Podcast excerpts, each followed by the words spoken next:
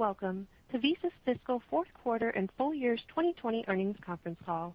All participants are in a listen-only mode until the question and answer session. Today's conference is being recorded. If you have any objections, you may disconnect at this time. I would now like to turn the conference over to your host, Mr. Mike Milotich, Senior Vice President of Investor Relations. Mr. Milotich, you may now begin. Thank you, Jordan. Good afternoon, everyone, and welcome to Visa's fiscal fourth quarter and full year 2020 earnings call. Joining us today are Al Kelly, Visa's Chairman and Chief Executive Officer, and Vasant Prabhu, Visa's Vice Chairman and Chief Financial Officer. This call is being webcast on the investor relations section of our website at www.investor.visa.com. A replay will be archived on our site for 30 days. A slide deck containing financial and statistical highlights has been posted on our IR website. Let me also remind you that this presentation includes forward-looking statements. These statements are not guarantees of future performance, and our actual results could differ materially as the result of many factors. Additional information concerning those factors is available on our most recent reports of Forms 10-K and 10-Q, which you can find on the SEC's website and the investor relations section of our website. For historical non-GAAP financial information disclosed in this call, the related GAAP measures and reconciliation are available in today's earnings release. And with that, let me turn the call over to Al. Hey, Mike. Thank you. And good afternoon, everyone, and thank you for joining us today. Our fiscal 2020 uh, started off very strong, and as COVID-19 spread across the globe, certainly our business was impacted. As a result, we were quite thoughtful during the year, adjusting our expenses, yet we continued to invest in key initiatives to support and fuel growth. Let me share a few highlights from fiscal 2020 that illustrate our continued momentum. Over 185 billion payment transactions and almost $9 trillion of payment volume were made on Visa credentials. Acceptance points grew 16% to nearly 70 million merchant locations, and that only counts our partners like PayPal, Square, and Stripe as one each. Contactless penetration grew to 43% of all face-to-face transactions around the world, 65% excluding the United States. U.S. tap-to-pay cards reached 255 million, and globally, there were 23 countries that increased their penetration by 25 points or more over fiscal 2019. We expanded wallet partnerships, which now represent over 2 billion in potential credentials and nearly 70 million additional potential acceptance locations. Globally, the number of active credentials in e-commerce, excluding travel, rose 14% since January, reinforcing the continued shift by consumers to online shopping. We renewed about 25% of our payments volume in fiscal 2020 with key clients and secured several new wins.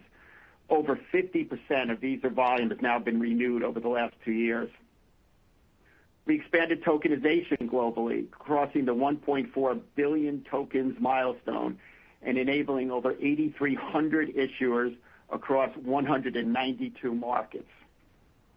Visa Direct grew to nearly 3.5 billion transactions utilizing 16 card-based networks, 65 domestic ACH schemes, seven RTP schemes, and five payment gateways. More than 5,000 client users accessed over 450,000 reports on our Visa Analytics Platform, a powerful application suite that delivers data-driven insights and industry benchmarks. And finally, several large acquirers leveraged CyberSource's robust omni-commerce payments offerings to support their merchant customers with innovative capabilities. With that backdrop, today I'd like to first discuss our results, I'll highlight some key client wins in the quarter and client momentum from recent deals contributing to our current performance across our three growth levers, consumer payments, new flows, and value-added services. Lastly, I'll provide a very brief uh, initial thoughts on 2021. To start, our fourth quarter results. While the underlying business was in various stages of recovery, we saw the acceleration of cash digitization through debit, e-commerce, and tap-to-pay, and the penetration of new flows through Visa Direct. We also advanced our value-added services led by CyberSource, security and identity products, and our consulting. Payments volume, processed transactions, and cross-border volumes all showed positive momentum exiting the quarter. From Q3 to Q4, payments volume improved 14 points. Processed transactions improved 16 points, and cross-border volume improved five points. Net revenues in fiscal fourth quarter were $5.1 billion, a decrease of 17% in constant dollars. The decrease in net revenue was approximately 11%, however, with service revenues recognized on a current quarter payments volume basis. Non-GAAP EPS was $1.12, a decrease of 23%. Given our strong ability to generate cash flow, we returned 2.3 billion of capital to shareholders in the fourth quarter. Now, looking ahead, our strategic focus in 2021 remains the same, accelerating our growth through consumer payments, new flows, and value-added services, all while fortifying the key foundations of our business model, our brand, security, technology, and talent. In consumer payments, we've had success with traditional financial institutions, wallets, and fintechs, as well as merchants. First, let me hone in on Europe, which has definitely been a key focus for us since the acquisition just over four years ago. Our first Visa client in Europe from 1974, Cornèr Banca in Switzerland, renewed their credit relationship and extended it to debit for the first time ever. In Denmark, Jyske Bank will migrate over 200,000 debit cards from a local card scheme to Visa in order to access Visa's risk, data, and other value-added services. Last quarter, I spoke about our win of the UBS debit business, and this quarter, we also renewed the credit business as well. In the wallet space, Samsung Pay will put virtual Visa debit cards in all Samsung devices in Germany. For those issuers in Europe who want to offer a wallet solution to their customers without developing it themselves, we recently signed an agreement with a digital wallet company called Yipps. Wrapping up Europe with fintech progress, let me highlight global fintech Revolut, who chose us late last year to be their lead issuing partner. In 12 months, Revolut has issued nearly 7 million Visa credentials in over 34 markets, with plans to expand more in the coming year. Let me now move to success with traditional FIs in other parts of the world. ING, one of the largest banks in Europe, recently expanded their long-term global partnership with Visa for their consumer and commercial cards in 12 countries across Europe, MEA, and Asia Pacific. In Asia Pacific, we renewed with one of the top five banks in China, Bank of Communications, and we've strengthened our strategic partnership with Malaysia-based AmBank, who will now become an exclusive Visa credit card issuer. In the United States, we recently won the inaugural debit card for Marcus by Goldman Sachs' digital checking account. With millions of customers, Marcus continues to create new products, create a full-service digital bank, and we're excited about the opportunity to help make checking with debit card functionality an attractive part of their growing product set. Also in the United States, we announced in the first quarter that we had secured the Venmo credit card and are pleased that it has started to roll out, unlocking new ways for Venmo's community of more than 60 million users to shop, share, and split purchases and earn custom automatic cashback everywhere Visa is accepted. Shopee, the leading e-commerce platform with a large user base in Southeast Asia and Taiwan, is launching a Visa co-branded card across five Southeast Asian markets. And our traditional wins in the fourth quarter cap a successful year of renewals that went into effect with key partners including Bank of America, Capital One, Barclays, Santander, Caixa, and Al Rajhi. Now let me turn to expanding access with digital wallets and fintechs, which are critical to growing credentials and acceptance globally. In the last 90 days, we signed multiple deals with digital wallets, including Yandex in Russia, Wing in Cambodia, PAYCO in Korea, Naranja X in Argentina, and easypaisa in Pakistan. These wallets represent tens of millions of potential credentials. Our existing wallet relationships have continued to grow this year. Rappi, Latin America's super app with over 30 million users, is now expanding into financial services with its new division, RappiBank. and it has chosen Visa as their exclusive network and payments provider. Rappi will leverage their deep knowledge in their existing nine markets to create new payment solutions that drive digital inclusion and cash digitization, not just for their users, but also their couriers, restaurant partners, and small businesses. In Asia Pacific in the last year, LINE Pay added 1 million credentials and now has approximately 3.5 million total Visa credentials across Taiwan and Japan. Our partnership with Paytm in India spans both acquiring and issuing. and this year, the relationship resulted in approximately 80,000 incremental acceptance points and 1.4 million incremental credentials. We also see cash digitization opportunities with merchants providing payment services to their customers. Two to highlight from this quarter, and they're both from Latin America. We're extending our partnership with OXXO, the leading convenience chain with nearly 20,000 stores in Latin America as they establish a new fintech arm. This business will exclusively issue Visa credentials in the OXXO wallet and through their stores to further their reach of the under and unbanked. Visa also partnered with Natura & Co, the fourth largest beauty group in the world, to enable financial and digital inclusion. Through a financial services platform, their nearly 4 million direct selling consultants and representatives in the region will be able to access a digital account, a Visa credential, and an mPOS, among other services. This progress in consumer payments is also Uh, prevalent in new flows as the pandemic is accelerating the migration to digital payments. Governments, merchants, and consumers all seek fast, safe, and secure ways to move money. Let's look at a few new flows. Cross-border P2P is a Visa Direct use case with significant potential, and we made meaningful progress this quarter. Ozan in Turkey plans to launch a global mobile remittance service in early 2021 to the underbanked and gig economy workers, representing over a quarter of Turkey's 83 million population. In Russia, VTB Bank, the second-largest bank in Russia with 15 million customers, is utilizing Visa Direct for card-to-card transfers across 64 countries. Additionally, in Russia, KoronaPay, a leading remittance system, I'm sorry, will leverage Visa Direct for cross-border money movement.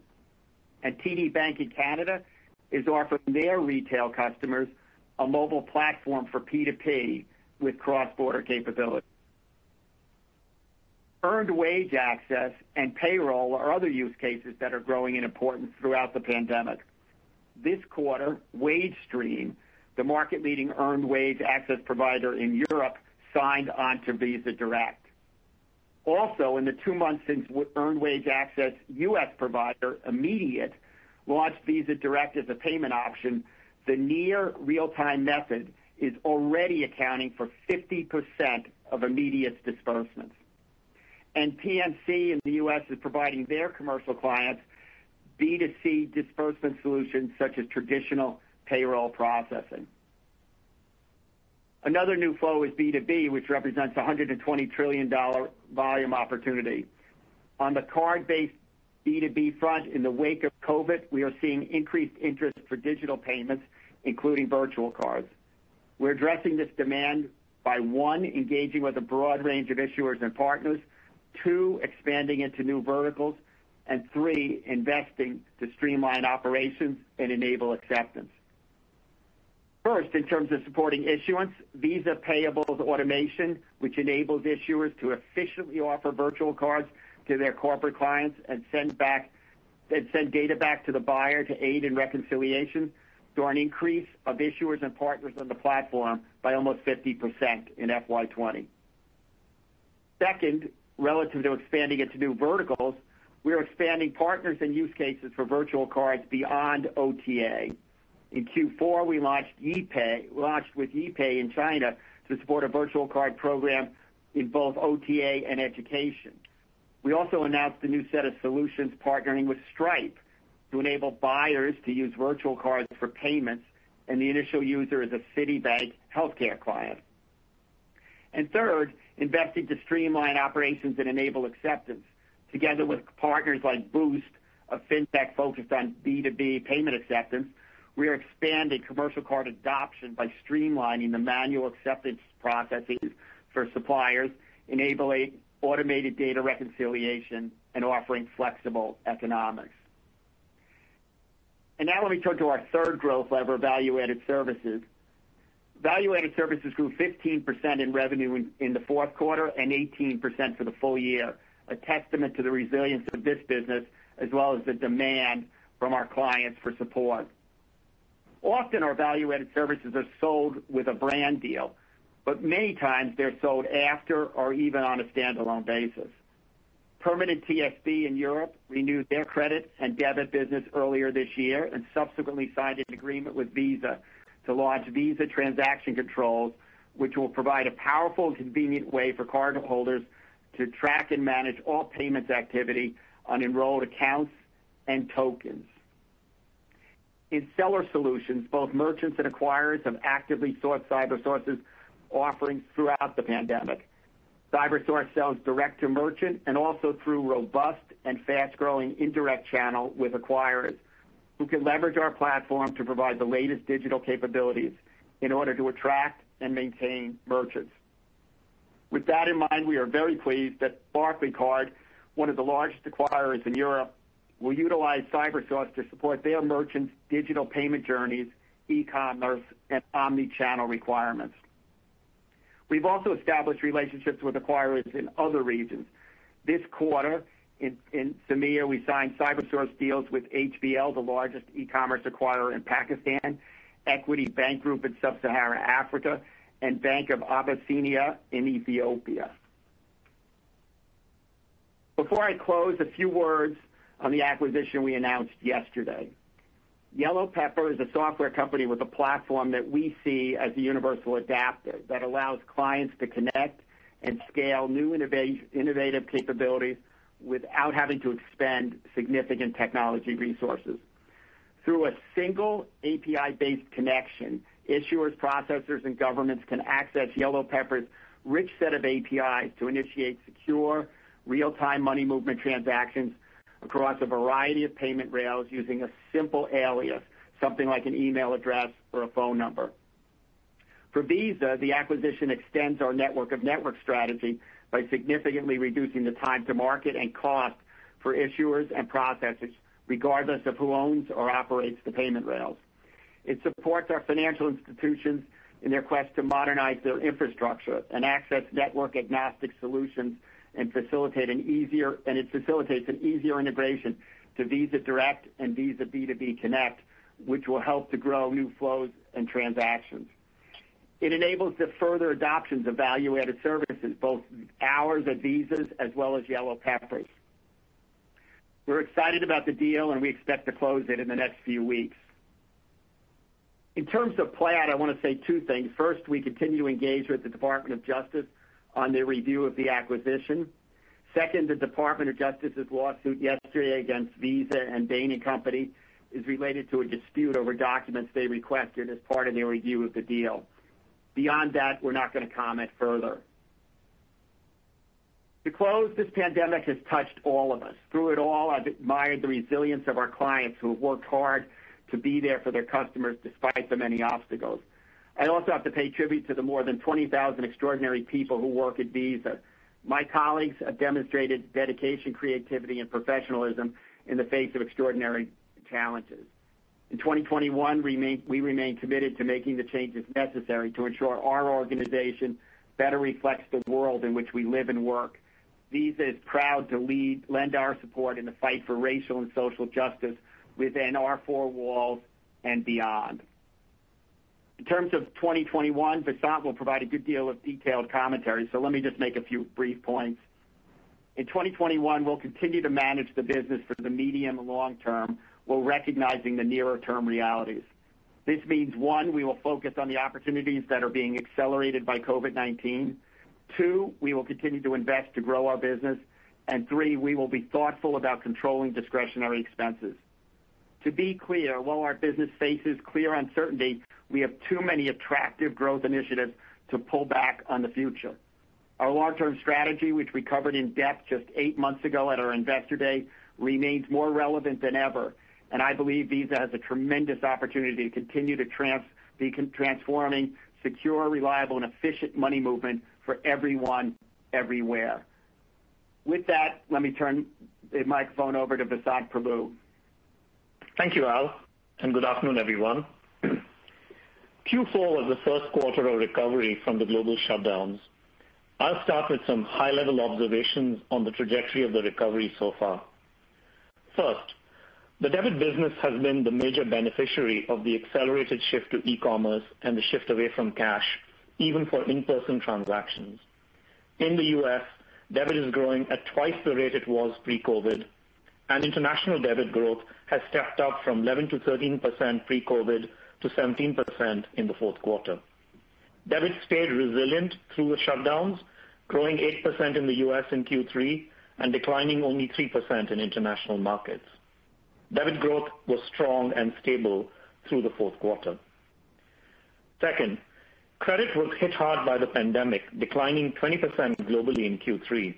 However, credit has been recovering fast, exiting September down only 5% in our major markets, with steady improvement through the quarter.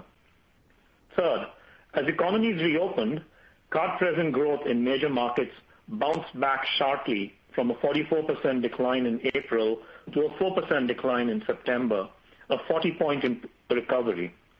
Even as card-present volume rebounded, card-not-present growth remained robust. Card-not-present volume, excluding travel, grew 20% in April, 29% in May, and 33% in September. Consumers worldwide are sticking with habits formed during the shutdowns. Fourth, the cross-border recovery has been sluggish since borders remain closed or there are significant impediments to crossing borders, like quarantines and other such restrictions.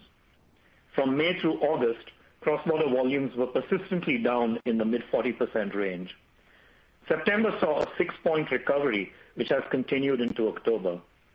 This recovery was driven by a few corridors where travel is now relatively frictionless, like travel from the U.S. to Mexico and the Caribbean, travel from and to the Persian Gulf states, and travel to Turkey. The sharp recovery in these corridors provides some early indicators for how cross-border travel may recover when borders do reopen. And finally, the recovery so far has been uneven, V-shaped for domestic volumes, but L-shaped for cross-border volumes. The cross-border business remains a significant and continued drag on revenue growth. As a result, net revenue declined 17% in the fourth quarter, approximately 11% when you adjust for the service fee lag. This is 10 points better than a similarly adjusted third quarter, driven primarily by the domestic rebound. Moving now to a review of our key business drivers. In Q4, U.S. payments volume was up over 7%, with consistent growth through the quarter. October volumes through the 21st are up 9%. Debit was up 24% in Q4 and up 22% in October. Credit declined 7%, improving through the quarter. In October through the 21st, credit is declining 3%. Card-not-present volume, excluding travel, continued to grow over 30% in the quarter, even as card-present spending improved almost to 2019 levels in September. A quick review of the recovery trend across spend categories in the U.S. As we did last quarter, we have three groups, each accounting for about a third of our volume. The first group includes categories such as food and drug stores, home improvement, and retail goods. These categories have consistently grown at or above their pre-COVID growth rates in the high teens or even higher every week since mid-April. Through Q4, growth remained strong and stable. The second group includes categories such as automotive, retail services, department and apparel stores, which dropped between 10%-50% in April and have recovered to growth by the end of June. In the fourth quarter, these categories steadily improved and are generally back to pre-COVID growth rates. The third group includes categories that are the hardest hit by this pandemic: travel, entertainment, fuel, and restaurants. These categories declined over 50% in April, improved 20 to 45 points through the third quarter, and are up at least another 10 points with steady improvement every month. Travel is still declining over 40% in September, with the largest improvement so far in car rentals and travel services. Fuel is also still negative, but recovered 20 points since June, driven both by gallons purchased and higher prices. Restaurant spending is almost back to 2019 levels. International payments volume grew 1% in the fourth quarter and 5% excluding China. A few regional highlights. CEMEA remains our best-performing region, growing 15% in constant dollars in the quarter, a 20-point improvement over Q3. The combination of easing COVID restrictions and client wins drove the strong growth. Europe improved 19 points over last quarter, growing 9% in constant dollars. Growth was strongest in the U.K. as well as Central and Eastern Europe. Fourth quarter growth in Europe benefited from U.K. cardholders utilizing their Visa credentials to move money into higher interest-bearing savings funds. This is not expected to continue growing forward. Latin America also improved 19 points, growing 6% in constant dollars. Brazil's spend growth was positive in the quarter, fueled by a steady recovery in face-to-face spending, very high e-commerce spending, and client wins. Asia Pacific declined 10% in constant dollars in Q4, or declined 4% excluding China, an 11-point improvement since last quarter. China continues to be impacted by the runoff of dual-branded cards that have little revenue impact. There were more COVID-related restrictions in effect across Asia than other parts of the world. Korea and New Zealand are the exceptions, where spending is already above 2019 levels. Processed transactions turned positive in the quarter, up 3%, improving each month as a result of the domestic spending recovery. As you know, transaction sizes increased at the height of the pandemic, but customer behavior is starting to normalize. Processed transactions growth in October through the 21st is 4% globally. Constant dollar cross-border volume, excluding volume within Europe, declined 41% in the fourth quarter. As I mentioned earlier, we did start to see some improvement in September and through October, led by card-present spending in a few corridors where there is less friction at the border. Cross-border volume, excluding volume within Europe through October 21st, declined 37%. Constant dollar cross-border volume, including volume within Europe, declined 29% in the quarter. It's important to remember that cross-border volume, excluding volume within Europe, drives our international fees. The trajectory of the recovery where borders are now open provides some indication of how fast the cross-border business could rebound once most borders reopen. For example, travel from the U.S. to Mexico saw a 40-point recovery from the trough in April through July, and the trend continued through the quarter. This corridor actually grew over 20% in constant dollars in September and October. Travel to Turkey, which opened in early August, improved almost 30 points in August itself and remained at that level in September. However, at this point, borders remain largely closed. The World Tourism Organization reported in September that out of 217 countries, 161 countries, or 74%, still had complete or partial closure of their borders to foreign visitors. Of the remaining 56 countries, the majority are mandating COVID tests with quarantine. There are very few countries with no COVID restrictions. As a result, travel-related spending remains depressed, declining in the mid to high 60s in Q4 and through October. Growth in cross-border e-commerce spend, excluding travel and intra-Europe volume, has been consistently in the mid to high teens since mid-April, led by retail spending. Moving to fourth quarter financial results. Fiscal fourth quarter net revenues declined 17% on a nominal and constant dollar basis. Adjusted for the service fee lag, net revenues were down approximately 11%, a 10-point improvement from a similarly adjusted third quarter. This improvement was driven largely by the domestic spending recovery. Service revenues were down 13%, driven by the 12% decline in nominal payments volume from the prior quarter. Data processing grew 4%, with strong value-added services growth offset by the mix shifting away from higher-yielding cross-border transactions. International transactions revenues were down 38%, a few points better than cross-border volumes excluding inter-Europe due to some country mix and currency volatility benefits. Other revenues grew 5%, led by value-added services, but continued to be negatively impacted by declines in the usage of travel-related card benefits and marketing services for clients. Overall, value-added services revenue grew 15% for the fourth quarter. Client incentives were 25% of gross revenues. This step-up in the percentage was due to the revenue mix shift away from cross-border and the service fee lag, as well as the impact of very significant renewal activity this year. Client incentives were a little better than expected due to some deal timing and performance adjustments. Fourth quarter non-GAAP operating expenses declined 4% as expected, primarily driven by professional fees, G&A, and marketing expenses. These expense reductions were achieved while sustaining investments in our longer-term growth initiatives. Non-GAAP non-operating expense was 126 million for the fiscal fourth quarter. Interest income fell through the quarter due to low interest rates. Interest expense was higher from the August and April debt issuances. The non-GAAP tax rate was 18.3%. GAAP EPS fell 28%.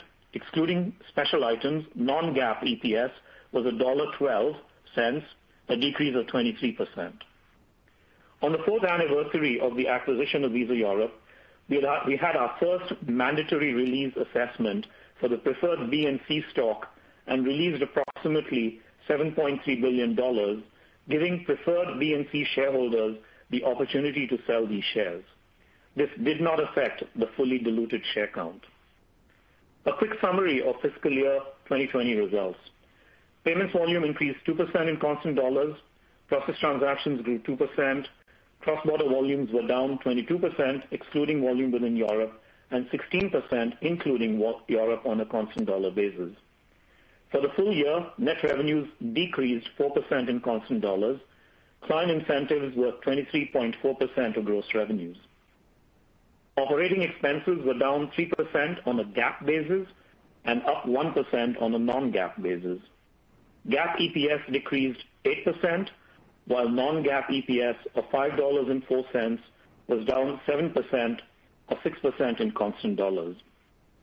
We returned $10.8 billion in capital to shareholders by repurchasing 44.2 million shares of Class A common stock at an average price of $183.30 for $8.1 billion, and by paying dividends of $2.7 billion. Looking ahead to fiscal year 2021, I'll start with a few general observations. Fiscal year 2020 was a year of two very distinct halves. The first quarter of fiscal year 2020 had no COVID impact. Net revenues grew almost 10%. Second quarter net revenues grew 6.6%, with the COVID impact on our reported numbers mitigated by the quarter lag in service fees. In sharp contrast, net revenues dropped 17% in the second half. As we look ahead, it is important to remember that the first half of fiscal year 2021 will lap a relatively normal first half of fiscal year 2020. Another important factor to highlight is the nature of the recovery we've had so far. Helped by the accelerated shift to e-commerce and the shift to digital payments, even in face-to-face transactions, the domestic business has experienced a V-shaped recovery. Processed transactions have largely tracked domestic payments volume growth with some impact from the mix shift to higher tickets, which appears to be normalizing.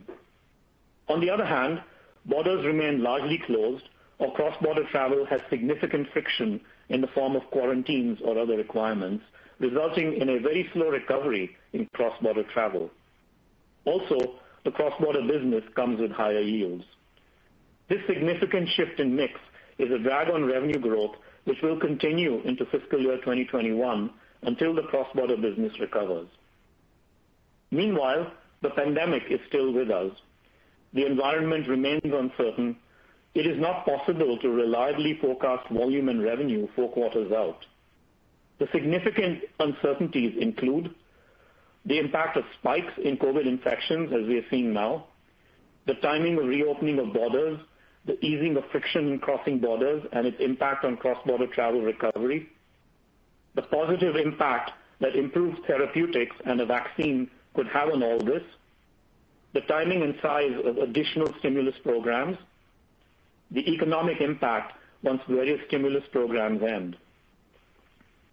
With that as context, I'll share a few perspectives on fiscal year 2021 to try and be as helpful as we can be under the circumstances. On the revenue front, given how fiscal year 2020 played out, fiscal year 2021 will also be a year of two very different halves. Net revenue growth is expected to decline in the first half and rebound significantly in the second, with the highest growth in the fourth quarter. The level of the decline in the first half and the size of the recovery in the second will depend on how some of the unknowns I just enumerated play out. For example, if processed transactions and cross-border travel uh cross border volume growth stay at levels we have seen so far in October through the first fiscal quarter, net revenue would be down in the high single to low double-digit range. This includes a 1 to 1.5 point negative impact from the service fee lag. Through fiscal year 2021, we expect Visa Direct to continue its robust growth trajectory. We also expect value-added services to continue to grow in the mid-teens. There's little of new pricing in fiscal year 2021, but some benefit from pricing we delayed and some carryover pricing from fiscal year 2020.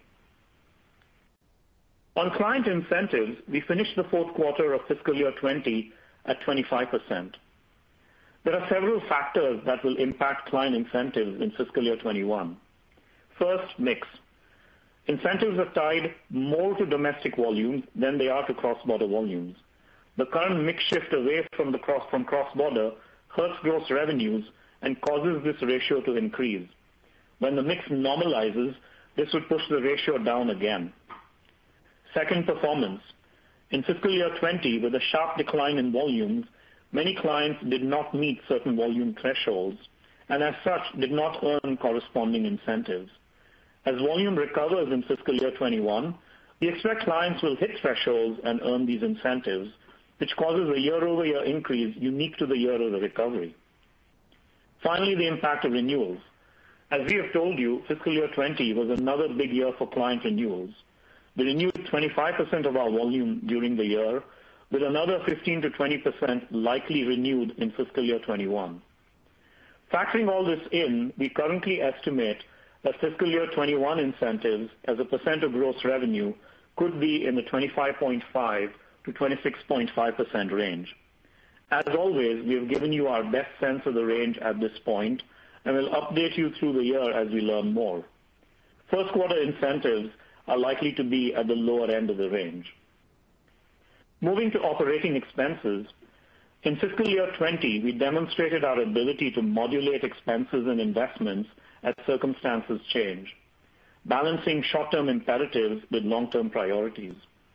Non-GAAP operating expenses grew 8% in the first half and declined 5% in the second. As Al indicated, we remain very bullish about the growth potential of our business and will invest accordingly. Visa Direct continues its robust growth. B2B Connect is ramping. Our value-added services growth is sustaining at mid-teens levels, and our recent acquisitions require investments to scale. We will step up investment in all these areas and a few others, such as the Tokyo Olympics. As a result, we plan to increase our level of investment through the year, modulating as we learn more about the trajectory of the recovery. Our current plan is for expenses to be down in the first quarter, in line with second half fiscal year 2020 trends. Expenses are expected to grow in the mid-single digits in the second quarter as we begin to lap the expense pullbacks from the last fiscal year. At this point, we plan on double-digit expense growth in the second half, in part due to the Olympics. However, we will adjust our plans as needed and update you as the year progresses. We expect non-operating expense to average $145 million-$150 million each quarter in fiscal year 2021 for two primary reasons. First, low and even negative interest rates on our cash balances. Two, our 4 billion in additional debt after we pay off our December bond maturities. Our fiscal year 2021 tax rate is expected to be in the 19%-19.5% range. It is too early to predict what impact the U.S. elections will have on our taxes. As always, we will provide updates, if any, to our tax rate expectations as the year progresses. Capital spending in fiscal year 2021 is likely to be around 700 million. We expect to return most of our free cash flow back to shareholders in the form of dividends and buybacks. Our board of directors has authorized an increase of our quarterly dividend to $0.32 starting in the first quarter of fiscal year 2021. When the Plaid transaction closes, we will let you know what its impact on FY 2021 will be. In summary, as we've done in fiscal year 2020, we will stay flexible and agile as we work through the pandemic. As you heard from Al, the opportunity ahead is vast. The shift to e-commerce and away from cash is accelerating. Use cases for new payment flows are proliferating and ramping. Our value-added services business continues to grow at a healthy clip. We remain as optimistic about our future as we were at our Investor Day in February, which now seems like a lifetime ago. Our strategy remains unchanged, and in fiscal year 2021, we will continue to prioritize and invest in our key in our key growth initiatives. With that, I'll turn this back to Mike. Thank you, Vasant. We will run a little long uh, in order to ensure we have enough time for questions. So with that, we're ready to get started, Jordan. If you would like to ask a question, please press star one and clearly record your name. You will be announced prior to asking your question. To ensure all questioners are heard, we ask that you please limit yourself to one question. Once again, to ask a question, press star one. To withdraw your question, press star two. Our first question comes from Dan Dolev from Mizuho. Your line is open. Hey, guys. Uh, thank you for taking my question. YellowPepper um, asset, uh, can you give us a little more color, maybe capabilities? Mentioned uh, sending money with email or anything like that that you could highlight in terms of the advantages of uh, YellowPepper. Thank you. Uh, Dan, it's Al Kelly. How are you? Uh you know this is a company that we're quite familiar with. We invest we were an early investor with them. We've been working with them. And what they really are going to allow various players throughout, at least in the foreseeable future through Latin America, being able to facilitate getting any kinds of uh various kinds of services up and going very quickly by connecting to YellowPepper and then YellowPepper taking over from there. And we think as the payments and money movement world continues to grow and diversify, having a software platform like YellowPepper that makes it easier for these connections to happen and gives us uh, an on-ramp to sell uh, value-added services and accommodate the needs of uh, various clients to have network-agnostic solutions, that it's going to give us a good path towards accelerating both core payments as well as value-added services and new flows throughout Latin America. And then over time, Uh, we'll look to extend uh, the capability beyond that region. Great. Thank you. Great results. Thank you. Our next question comes from Bob Napoli from William Blair. Your line is open. Uh, good afternoon. Thank you for the question. Just on the value-added services, I was hoping to get a little more color of the mix of the revenue. You could kind of break it out by you know, with, you know, whatever reasonable uh, products you could, and which of those products are are growing uh, the fastest? Obviously, Visa Direct. Well, uh, Bob, thank you for the question. So First of all, we think of Visa Direct as a new flow, not a value-added service. Okay. Sure. Um, okay. But let me try to give a little more color. You know, about two-thirds of value-added services are platform type of services that are driven by transactions. And and uh obviously, in this environment, some of those have done quite well. CyberSource, where people are looking for omni-channel solutions, uh, risk and fraud services, uh, particularly as a lot more transactions have gone uh, online and people are looking at things like 3D Secure 2.0 and our offerings from um, CardinalCommerce. Issuer processing has done well given that uh you know what what's happening with uh, debit, uh, as Vasant described in his remarks. Uh, about a third, The other third, so that's about two-thirds of value-added services. The other third is kind of split between service revenue and other revenue. So in service revenue, you have card benefits, which are offered as a package. And then in other revenue, you have services that are generally not tied to volumes, things like travel-related card benefits, marketing services, data, and consulting and analytics. So you can imagine in that grouping, there's things that are struggling a little and other things that are accelerating. So Travel-related card benefits are obviously uh, uh, very sluggish as are marketing services. But things like uh, data and consulting and analytics are continuing to grow at pretty robust levels. So that would be hopefully give you some color. I don't know, Vasant, whether you want to add anything to that.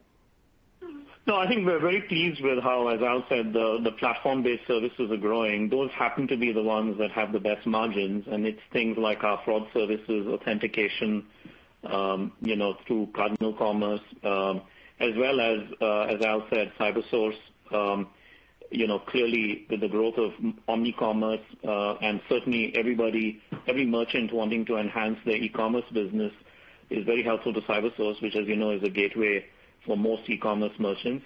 And then with debit doing well, the debit processing business. So those platform services, uh, most of which show up in our data processing line from a revenue standpoint, are particularly uh, you know um, high growth right now.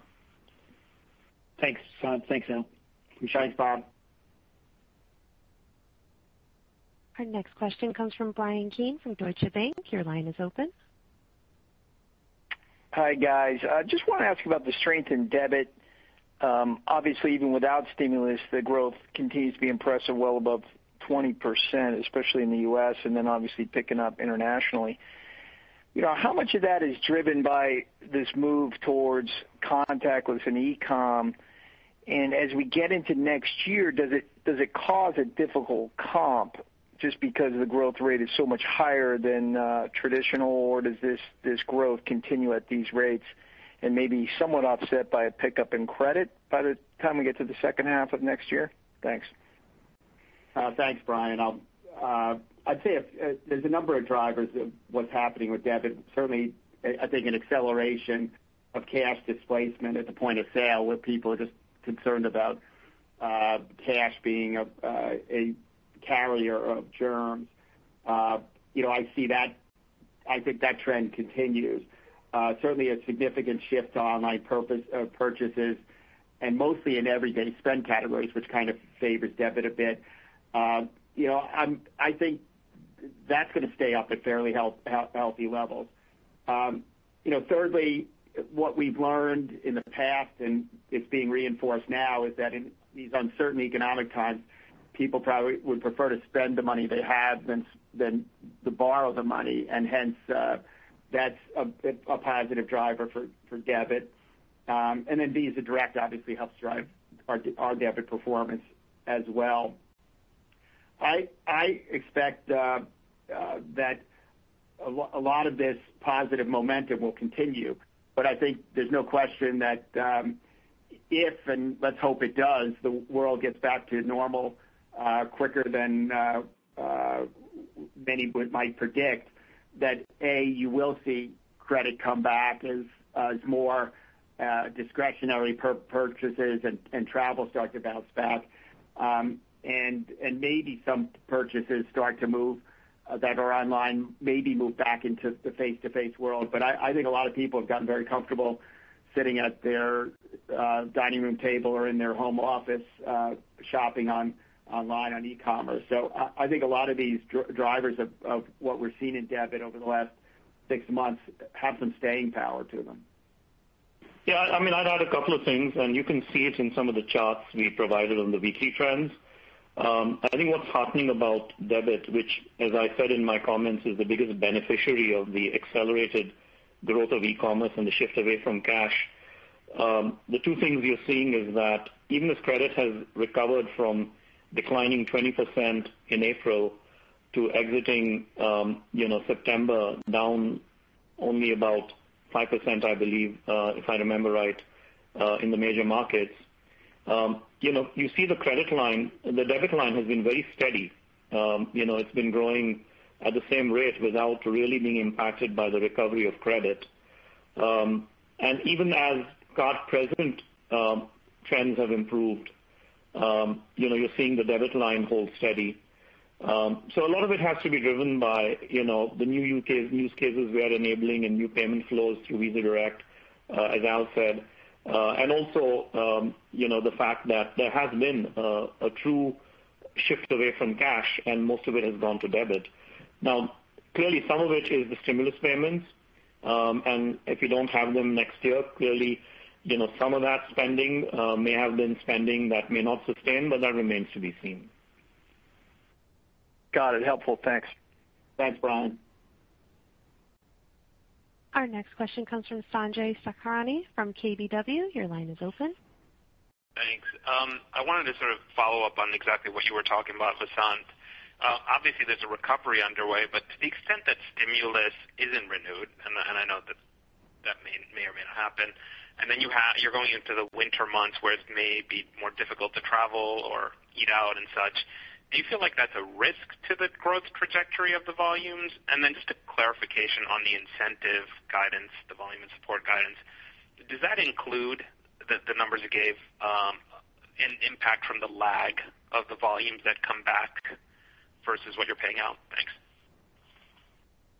Um, I'm not sure I fully understood your second question, but I will try to answer it. On the first one, um, as we said, we live in uncertain times, and it's difficult to hazard guesses on what's going to happen um, if there are spikes uh, in infections. I would say we are tracking it very closely, and there are really two things to track. It's spikes in infections, and then what is the response from the government. To the extent that the response from the government is to impose restrictions and shutdowns, then it does have effects on spending. If the response of the government is to largely uh, keep things open, then we see less of an impact. So it it will be very different region by region and country by country, both linked to the infection rate as well as the governmental response. Um, as it relates to travel you know, travel habits are changing, as you saw. I mean, you know, people can't go everywhere, so corridors that are open are getting more of the travel, which is why you saw the you know, Caribbean and Mexico actually growing in September and October. And normally, September and October, after schools open, tends to be a slowdown in travel. In fact, we're seeing travel continue, personal travel continue into September and October in the corridors that are open. Um so what you may see in terms of travel is people really being quite astute about where they can travel. And, you know, as certain corridors open up, you start to see travel you know, moving into those corridors that may have gone elsewhere. So it all makes it very difficult to make any you know, hard predictions about what's going to happen next. As far as your incentives question, I wasn't sure what the question was exactly, but we try to factor in you know, everything we know right now, mix shift from cross-border, service fee lag, uh, the renewals we already had, and what we might expect to give you the best range we can. We will obviously you know, give you an update as the year goes by. Okay. Thank you. Thanks, Sanjay. Our next question comes from Ramsey El-Assal from Barclays. Your line is open. Hi, guys, and thanks for taking my question. Um, you called out a lot of new partnerships and agreements this quarter, Al, in your prepared remarks. And I'm just wondering, in the context of the pandemic, have the way you structured the agreements changed at all? Are incentive levels less performance-based, or are there any kind of changes that might have an impact on the way incentives kind of come in uh, down the road in terms of how you're negotiating right now? Ramsey, as a general rule, I'd say that there really hasn't been a lot of a lot of change. I think that they've generally been fairly similar. I think that you know for the for the most part, I think most most as you know, most of these deals are five, seven, sometimes longer years in uh duration. I think almost everybody thinks that you know, we're looking at kind of a once in a century type of event here. How you know, to the conversation Sanjay and Vasant were just having, we're not sure how long that that really lasts, but we're certainly not looking for it to last through the duration of uh of what these of what these contracts are. I I think that said, we're certainly thinking about the structure of of of deals and you know, trying to determine where to uh, tweak things here and there. But uh I wouldn't say that we've made any kind of uh, radical changes in how we're structuring the deals, Ramsey. Okay. That helps. Thanks so much. Our next question comes from Lisa Ellis from MoffettNathanson. Your line is open. Good afternoon, guys. Thanks for taking my question. Um, my question's about Europe. Uh, this 9.1% growth in Europe this quarter, that is a very strong number, stronger than it had been pre-pandemic. Can you talk a little bit about what's going on in Europe? Are you starting to see the you know, the payoff of the the long-term effort there to invigorate that business after the Visa Europe trans, uh, you know, transaction? I mean, are you seeing just really elevated cash displacements? What what are some of the underlying dynamics in Europe? Thank you. Lisa, I'd say a few things. First of all, uh, you know, this this movement of funds into these uh high higher yielding savings accounts definitely you know was a real factor, and uh you know that's not going to repeat itself. But uh but beyond that, uh I think that you are seeing the beginnings of traction of a number of fintech deals. Uh, I mentioned Revolut in my remarks, but uh, Lydia in France comes to mind. Uh, Ininal, a fintech in Turkey comes to mind, that are really starting to scale up in terms of their relationship with Visa.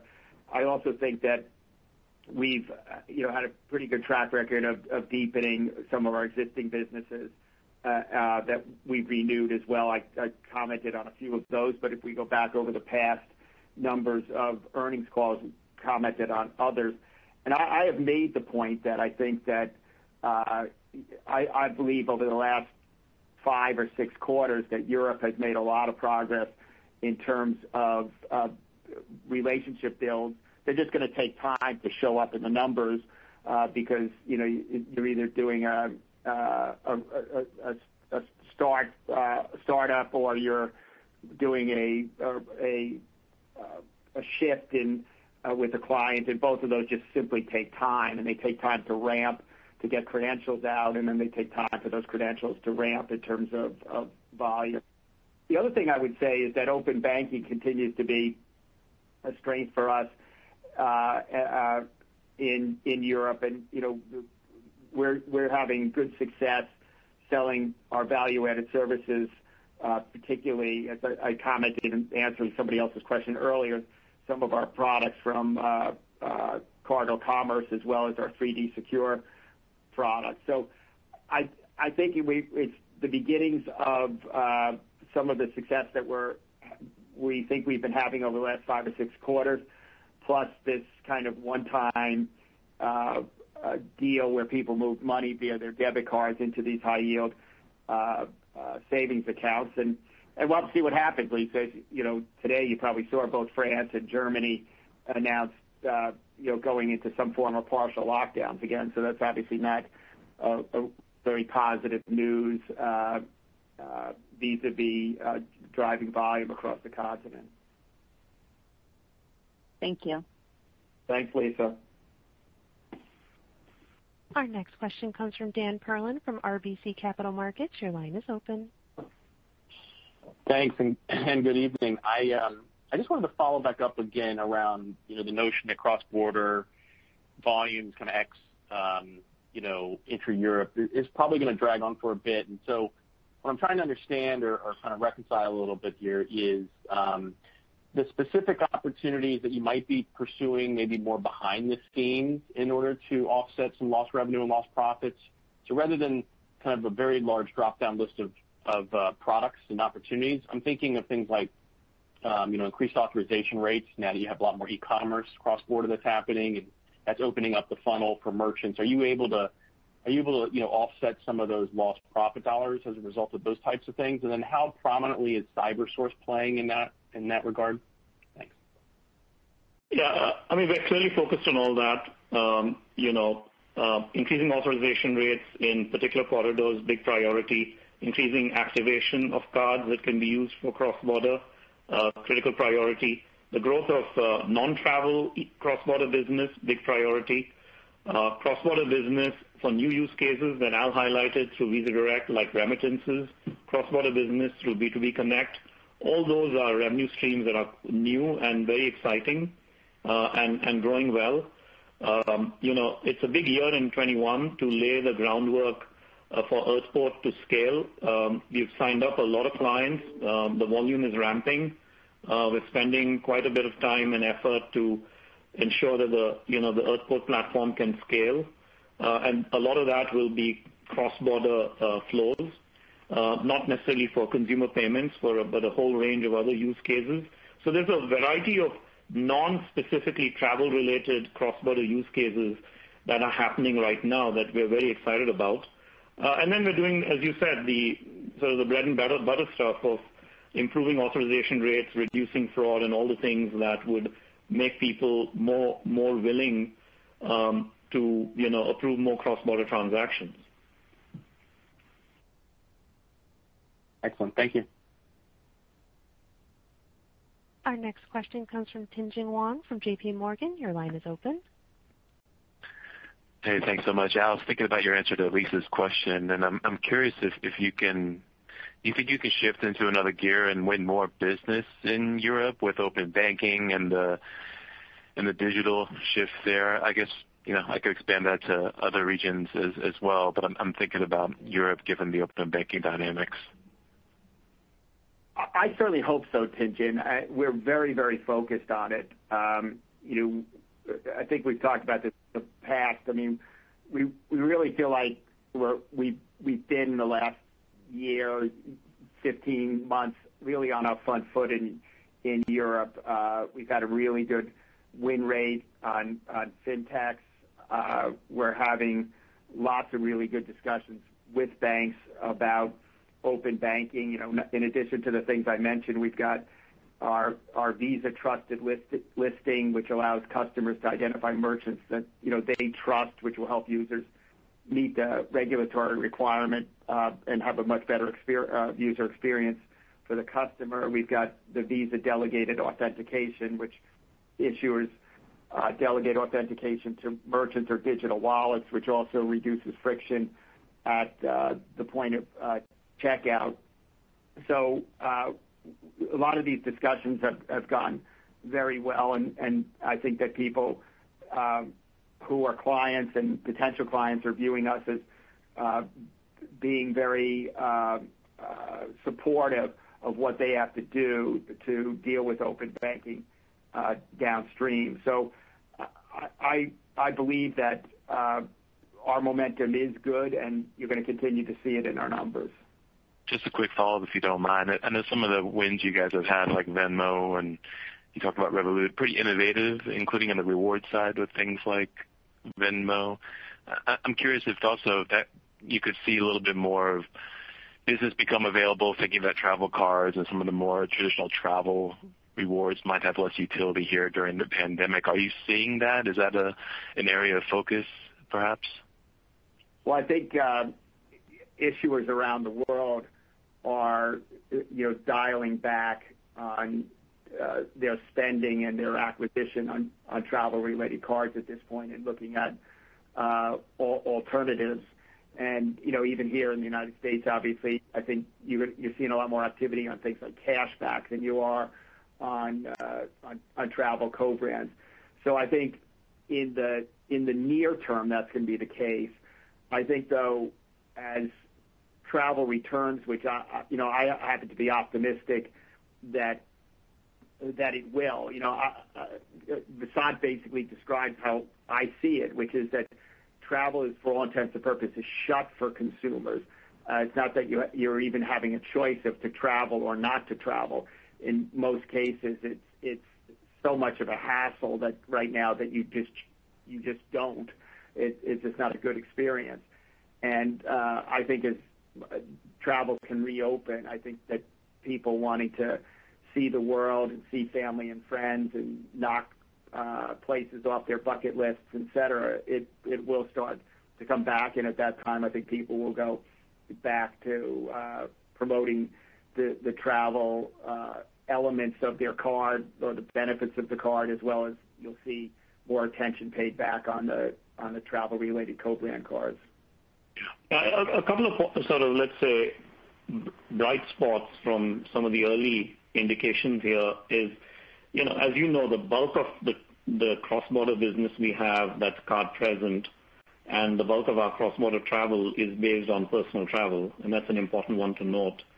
And there clearly seems evidence of pent-up demand, um, because anytime a corridor opens up, we shared the example of Turkey, Um, there's a there's a massive pickup. There are more Americans traveling to Turkey now than they did last year by a significant amount, uh, because they realize that's one place they can go.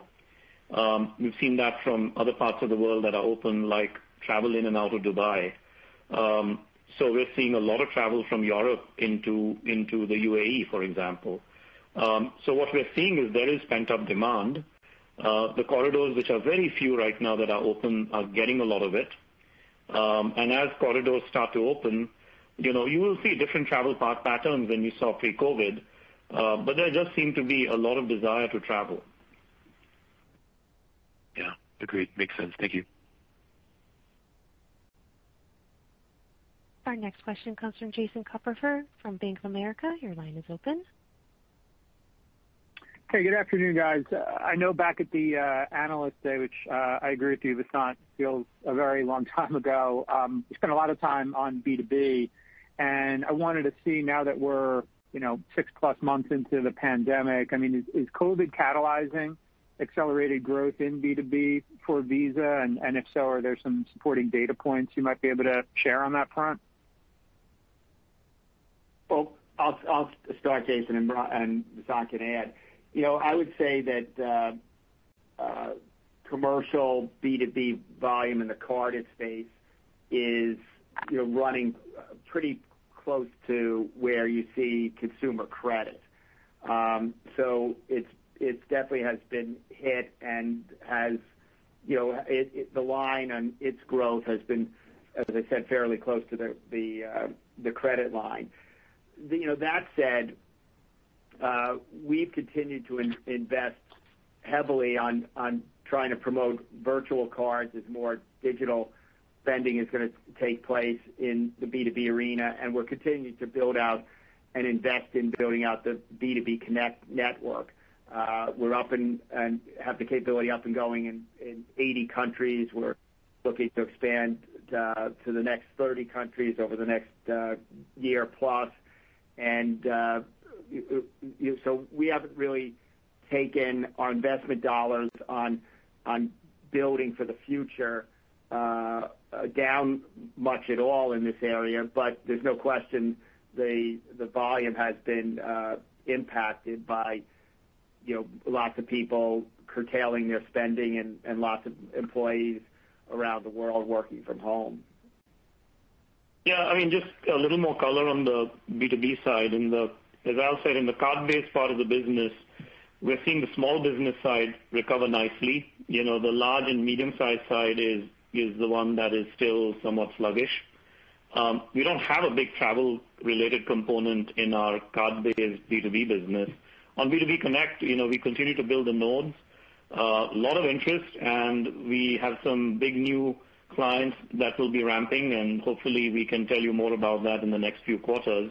Then in the very large AR/AP business, um, you know, there continues to be interest. We are very focused on trying to figure out the use cases that have traction and how we create value. But I wouldn't say that there's any dramatic shift. It remains the category of people are trying to figure out a way um, you know, to create value there. So we'll again tell you more as things develop. Okay, thank you. One last question. Our final question comes from Darrin Peller from Wolfe Research. Your line is open.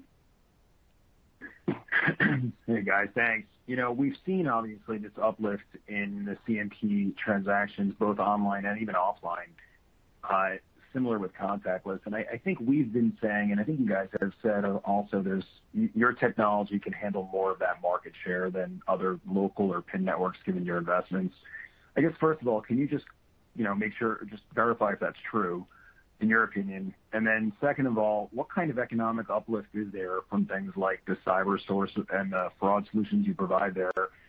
Uh, and then, Vasant, just a quick follow-up on the incentives comment you made about 2021. You mentioned incentives at, I think, 26% or so in fiscal 2021. Does um, that assume that cross-border doesn't improve at all in fiscal 2021 or just stays basically October levels to get to that number? Thanks, guys. Well, I mean what happens, I'll take the second part first. Um, What happens to cross-border is anybody's guess, right? So we gave you a range, 25.5%-26.5%. We have seen, uh, let's say, a six-point improvement from Q3 to Q4.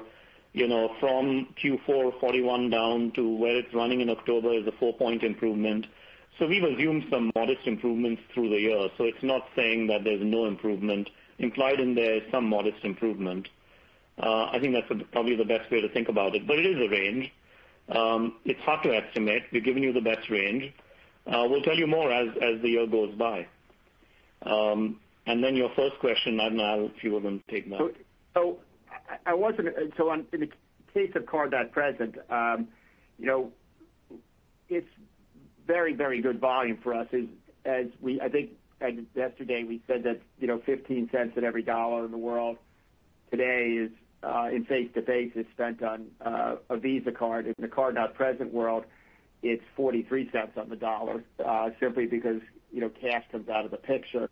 Um and obviously, as fraud has migrated more to online, as chip on card has depressed fraud in the face-to-face world, that gives us an opportunity to work with issuers um, on driving down fraud by using various services and products that uh, we can provide.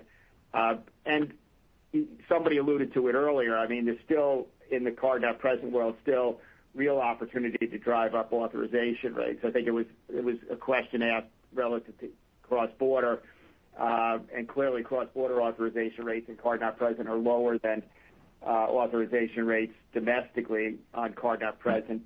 In both cases, versus face-to-face, there's real opportunity to uh, increase uh, authorization levels to drive more volume.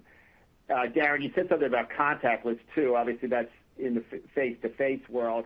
Um, and we'll we're you know we we've continued to make and will continue to make real real progress there.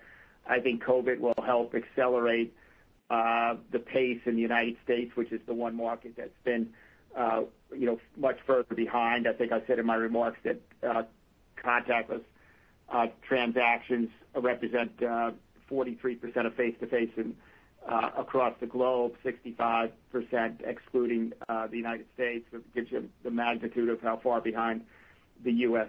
is. I do think, though, that, and maybe you meant Click to Pay, I do think Click to Pay will help as well accelerate uh, uh, card-not-present uh, as well, particularly for people who are not card on file, but they're just logging on to buy for the first time, and they're being a guest.